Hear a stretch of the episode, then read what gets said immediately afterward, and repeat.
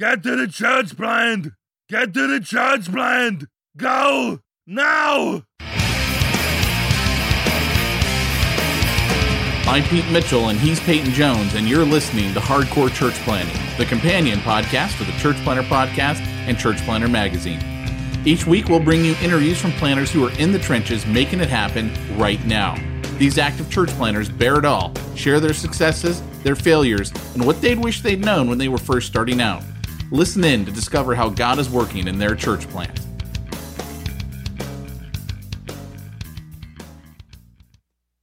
Hey, Church Planner, this is Pete Mitchell. And this is Peyton Jones. Welcoming you in to another episode of the Hardcore Church Planting Podcast. We're you Peyton. Made it sound like a story podcast, like we're going to tell people stories. Welcome to another edition of Fireside Chats with Peyton and Pete. I wish I had like a good English accent, and then I could be like, welcome to the... Ho-. See, I can't even do it. But, you know. That, you know what was cool is you, you went almost leprechaun. I did, was... actually. I did. I was feeling my inner leprechaun. Being that you are a ginger-haired man, and our, our guest happens to be a ginger-haired man, that was quite apropos. All right, well, why don't you introduce our guest before I, I just make this worse? Okay, well, our guest today is a, a long-time guest, right? Um, I, I don't know about listener, questioner, but... He has been, he's probably been one of our uh, most common guests on here, or victims, depending on how you look at it. His name is Alan Briggs. He is the multiplying pastor at Vanguard Church, Colorado Springs, director of Frontline Church Planning, and author of his previous book, Staying is the New Going. And we're going to talk to Alan a little bit today about multiplication, uh, as he is the multiplication pastor at Vanguard. And uh, his new book is called uh, Guardrails. So welcome. Great to be with you guys. I already, I'm with a Scottish pirate, I think was actually the accent um, that I heard earlier. And I've Ooh. been called a ginger, although I, I have no hair on top, just like Peyton. So now that I've been labeled uh, incorrectly, it's great to be with you guys. Yeah, yeah. Hey, anytime. This is what we do here. And uh, if, if we were in Britain, I would call you a ginger. Beware the ginger, because it's ginger here. But it's ginger there, you know. He doesn't realize those are fighting words. But anyway. Oh, I know. I know I, what I'm doing. I'm going to hang this call up, and the podcast will end at that. So that that is all. Is that, is yes. that hardcore enough for you? Huh? Huh? If, yeah, if that's hardcore. The lesson of today, I can follow up and say, so church planner, God can even use gingers to oh. plan a church. That's hardcore, guys. That's hardcore. hardcore. You You bring people on to roast them. Thanks for that, guys. Involuntary humility. So appreciate that. Hey, all I, all I know, well, I'll stop there. I don't want to insult other guests on top of everything else. But no, Alan's a friend. So, man, uh, let's get into uh, your, your book. But before we do, Pete likes to dig into your deep and personal life a bit. Actually, uh, we do, because uh, even though you've been on the, the show before, we've got uh, it's the, the nature of podcasting. We've got new listeners all the time. So if you could tell us real quickly how you came to faith and how you got started doing the church planning stuff that you do. Yeah, the uh, story of coming to faith is, like many people's story, very gradual and uh, just kind of moments called that I call hinge moments, where God just kind of blew a door wide open, maybe more like dynamite uh, moments for that. Um, grew up in a, a really solid Christian family, grew up in a faithful church.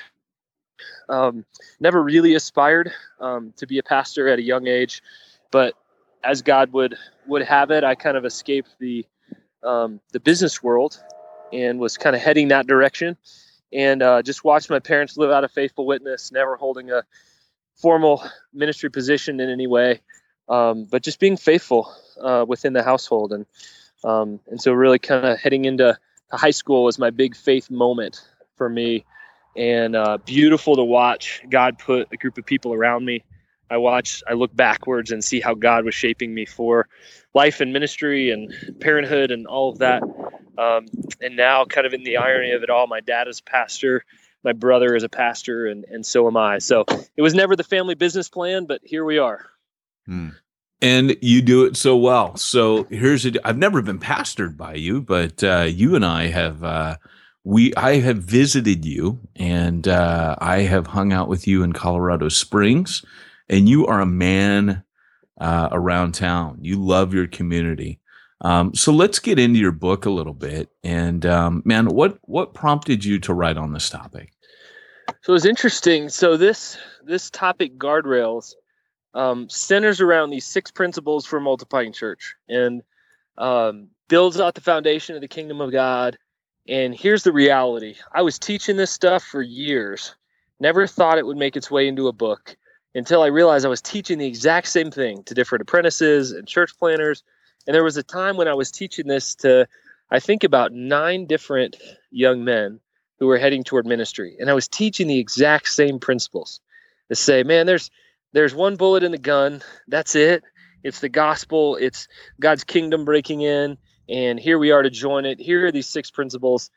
And uh, and I realized there's probably a more effective way than me being the bottleneck to teach it all the time. Began to put these principles um, just into kind of e-format and um, started with, you know, thirty or forty pages, and then quickly a book grew out of it. So uh, it was never my intention to put this into to a book uh, so that it would be published. That was an afterthought.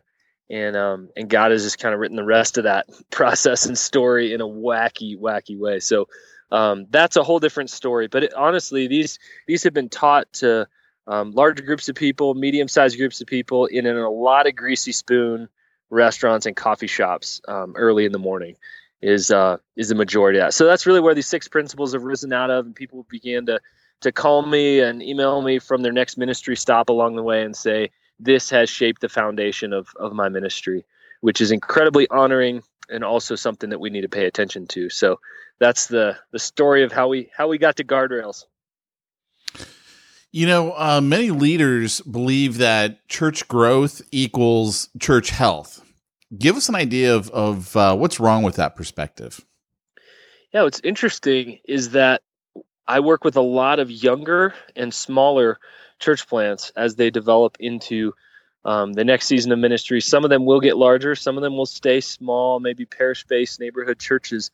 And what's interesting is I see a lack of health. Uh, I see consumerism. I see all the things that um, really are, are hurting the church, leaders that are stressed um, and overworked and overburdened and burning out in small churches and in big churches. And so I am neither a prop- proponent of a small church or a big church. I'm a proponent of a healthy church that's living out um, Jesus' presence um, wherever they're at and, and defining whatever their parish or their congregation or their space looks like. So uh, I'm not, you know, hey, I'm just an urban church planter guy. Hey, I'm not just a suburban. Um, I love churches of all shapes and sizes and pray for them all to be healthy. And so mm. these, I believe, are principles that are scalable. And that's really important for me because so much of the training that I see is here's how to make a really big church even bigger. Here's how to make a small church medium size. Here's how to take a medium sized church and make it larger. And I'm quick to say these are not church growth principles. And th- these might even shrink your church. So just a disclaimer, yeah. If your church is shrinked, you don't get your fourteen ninety-nine for the book back, okay? Because I warned you. But uh, th- these are calling people to the way of Jesus. And that's not convenient or exciting to many people in our culture, and there are others that are deeply thirsting for that. So um, church growth, uh, perhaps church uh, shrinking because you're calling people to more responsibility and discipleship, also perhaps, um, but church health and depth, uh, absolutely, that's what we're aiming for with this book. Right. So that that's pretty cool, man. I love the fact that you warn people, hey, this might shrink your church, because often things that you do that move believers towards greater and deeper health may actually affect the numbers. And I, I you know, I, it's always the toss-up. I think churches often, they want health, but they want numbers more. Mm-hmm. And, you know, I, I've seen this pattern. I, I think a lot of decisions are made based on numbers rather than health. But, mm-hmm. hey, you know, you, you talk about discipleship in this book quite a bit. Um, most of our church planners, you know, that's going to be a heavy focus for them. Is discipling. How do you actually make disciples? So first, the blueprint. You you say we talk about discipleship. I mean, that's that's the core thing. That's the thing. We see it in Scripture. We see the Great Commission and uh, commissioning us who are not great. We're a bunch of hacks, and yet um, Jesus calls his team of hacks, um, of his initial team, and then more hacks like us to it. So I think to realize that everyone can make disciples, that's that's important, um, kind of realization number one. And then it starts with discipleship. And we use the progression disciples that develop healthy leaders. And who are healthy leaders? People who can bring other disciples with them on mission. Um, and then we see the church emerge. And often what we see is in, in church planting training is here's how to provide all the seven or nine basic services we think people need in a church. And then we need leaders. We got to scramble and meet children's ministry numbers and ratios, and we got to fill this area. And someday we'll get along to making disciples. And the more churches I talk to, that someday has never really happened because it's so consuming to run a church and to Uh, form a leadership team and lead a leadership team and put out fire. So I think the key first, Peyton, is to see that, that that's a progression of disciples. And then some of those disciples will bring others on mission with them, and we'll call them leaders. And then some of those leaders, we'll see the church pop out, and we'll see new churches pop out, um, church planting. So I think that grid is important. Um, number two, how do we make disciples? Um, I was, you know, like almost everybody raised into that, that good one-on-one discipleship. Like that's the gold standard. And what I found is that that's actually not how Jesus did it, is that he had a team around him, perhaps his, his small group. Um, but then Peter, James, and John, he had his three, his boys, um, maybe his leadership team that he let behind the scenes who was going to start the church. And he, he knew that. Uh, and so I think for us, it's, Uh, a big focus on defining who are those three around you. And, you know, it could be four, it could be five, but who are a few around you that you can multiply into instead of wearing yourself out in good addition. I was doing good addition and I was exhausted. Um, and so creating pods of leaders that can go on mission together. Um, the overly used phrase doing life together, that's hard to even know what that looks like in, in our culture today. Um, but to actually seek Jesus together on a regular basis in our vocation, in our family, in our sexuality, in the areas that are drivenness even, and and the areas that we get competitive, and yet um, God um, deals sorry. with us together. You said sexuality. We can't talk about those things on this podcast. Oh, sorry about that. Now yeah. I got to mark it explicit. Way oh, man. Okay. Alan. Alan. Well, Pete, if you could uh, have a conversation with Peyton. He doesn't know much about that topic. Explain. So it's probably yes. that time in his life. I don't even know what you guys are talking about. What are you talking about? Okay. Sorry. All right. Well, that's it. Discipleship's explicit. Bam. There we go. No apologies. I love but, it. I love it. Go ahead, yeah, Peyton. Yeah, you're going to yeah, say something. You, you raise a good point, though, man. That that is the place where these things get worked out. You know, um, we need a kind of like a middle neutral ground. Where, you know, you mentioned like sexuality, but, you know, when do people, this this is a major, uh, and not just, you know, uh, same sex, um, sexuality is a big deal nowadays and on many different levels. I mean, you know, the average uh, young man, you know, thirty something percent of women dealing with pornography addiction. I mean, This, this stuff has to be brought out in discipleship. I mean, it's a Absolutely. major platform, you know, and we're, mm-hmm. if you're not discipling, uh, and you're not taking on board the stuff that Alan's talking about, you're just assuming people are working that stuff out on their own, and they're not. Mm-hmm. We've, I find too, that there's, there's inbounds discipleship questions that we've traditionally said it, it's okay and it's healthy. In many churches, it is easier to talk about pornography than it is to talk about overworking or overeating, or you you name it. And so I think it's it's sort of this hard and scary journey into that, where what if I were to tell a guy, hey, at working seventy hours a week, um, that may be making work an idol for you, is that you don't have a boss telling you to do that. Your drivenness is actually creating a wedge between you and God, and you and your family, and you and your local church. Um, have you ever been part of that conversation? I mean, those, those that's true discipleship. And we've got to be able to venture into those areas that seem like, is this even a spiritual issue? Absolutely. So I, in my mind, I want to expand our view of that. Everything is spiritual territory. And I want to expand our view just a little bit, that we would push into those areas that seem uncomfortable. Um, and perhaps it's a pink elephant in the corner of the room. Everybody sees it. Let's just acknowledge it and talk about it and work it out in the lens of the gospel. So how do you do your uh, your discipling? I mean, is it, you know, over coffee? Is it uh, at a Wednesday night meeting? I mean, you know, when you're pouring into these guys that are going to be able to go out there and multiply, how are you doing it? I do love me some caffeine. Um, I'm a dad of four, so that that tends to help. Um, the reality is it's when it works best for people. Um, it's usually, again, if it's in, in smaller pods, it's going to have to be a time people can be regular and consistent. So I ask leaders to commit to a certain amount of time.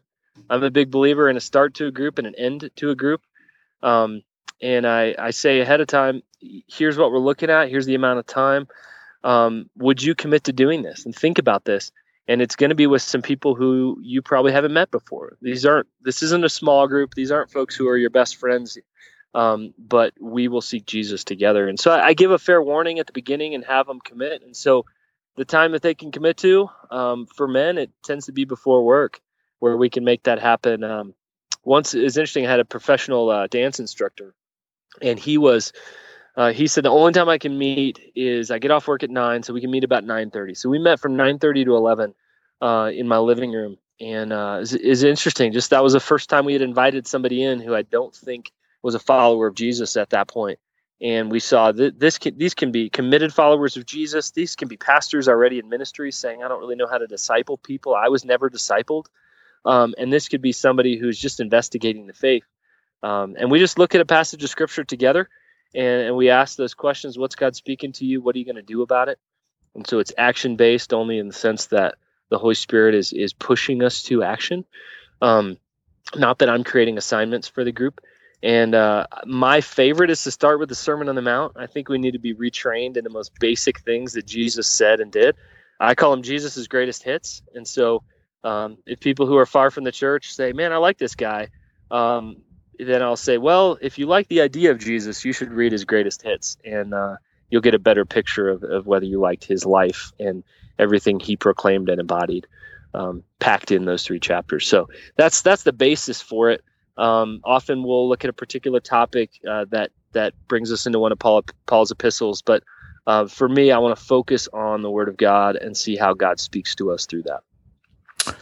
So, Alan, you know, speaking to our church planners, talked a little bit about guardrails, roadblocks. Um, what what is the um, how do you know when it's the right time to plan a church? Yeah, I think there's no easy answer for that, but lots of discernment. And we talk about, I'm not sure who I stole this from, so if you're listening, thank you. But the idea of runway lights, that when folks are making really any major decision, that you're not just looking for lights over a city, you're looking for a series of lights that line up and that um, form a realistic progression from God's word and where you see it and what's lighting you up in, in God's word, or even the ministry of Paul, um, you know, the disciples, what, what lights you up about that? And why do you feel like that's driving you to plant a church? Um, wise counsel, past experiences, Um, assessment's a huge piece for discerning, um, but other men and women of God around you who affirm that gift in you. Uh, 'cause there are lots of people, as you, as you guys know, who are planting churches because it seems cool, because the ever sexy Peyton talks about planting churches. So there we go. But there are lots of uh, different reasons to plant churches. Um, lots of bad motivations based out of baggage and frustration with the church. And I want to recreate something. Um, and then, and then there are a couple really solid motivations for planting a church. And so, uh, without a season of discernment, it's hard to know that. So we usually try to slow guys down, and we try to talk through the why.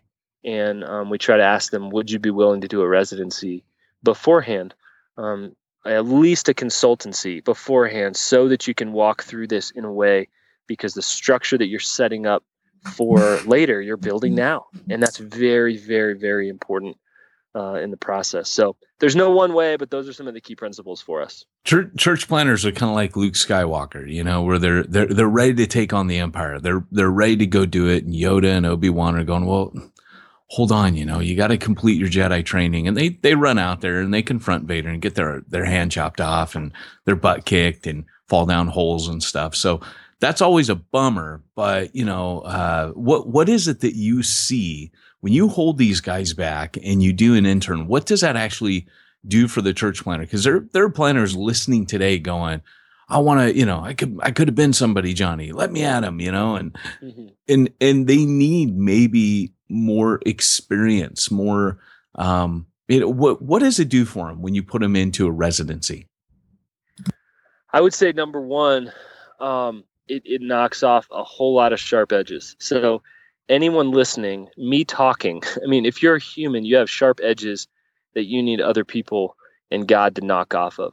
And so when you have people committed for a certain amount of time to speak into your life, they're simply going to see things that you don't. And um, and so that is beautiful. It puts you in a covenant relationship with with people. The other one would be it gets you along uh, with other planters.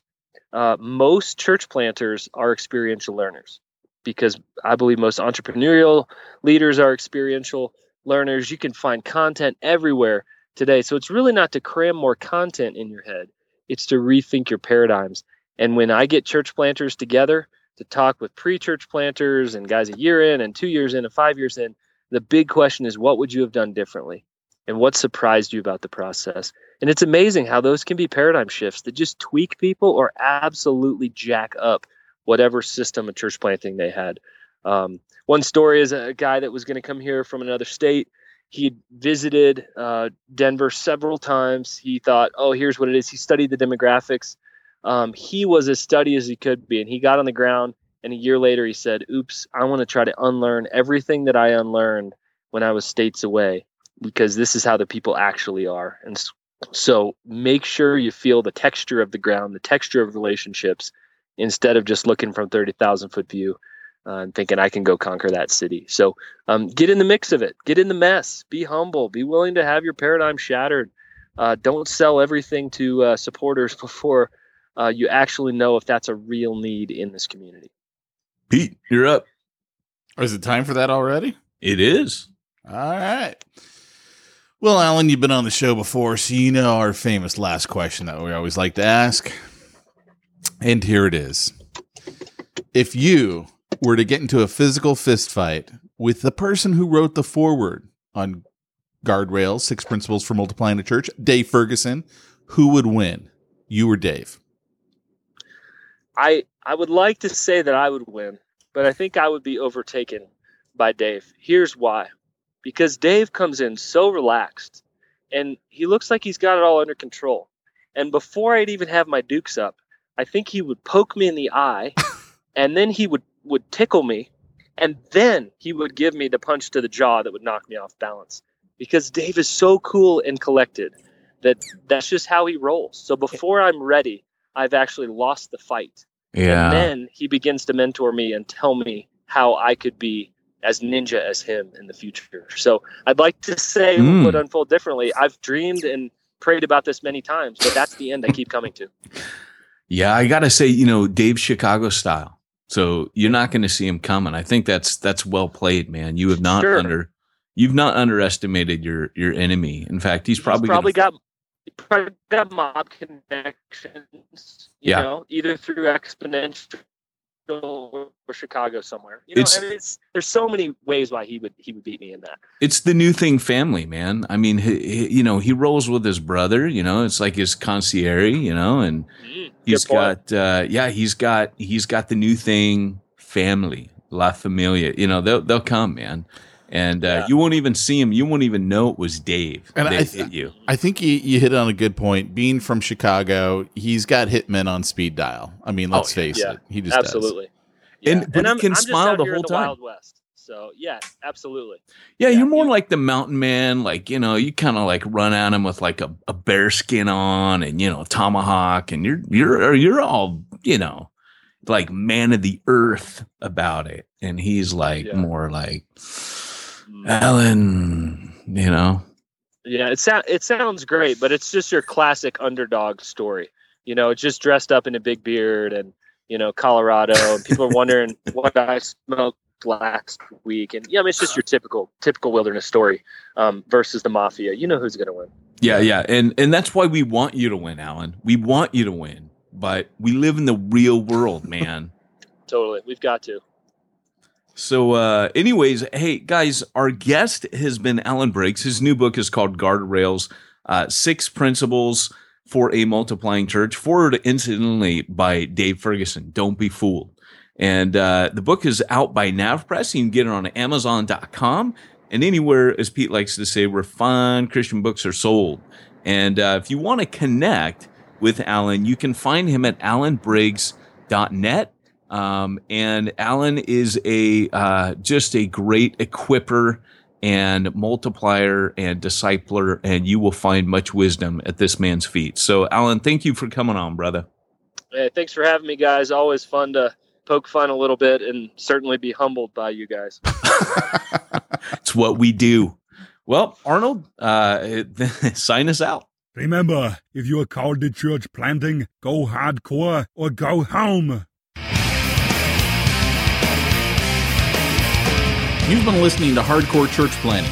Hardcore Church Planning has been brought to you by the Church Planner Podcast and the Church Planner Magazine, which is available in the App Store for both Apple and Android devices. If you like this episode, leave us a positive review. If you didn't like this episode, we'll be happy to give you your money back.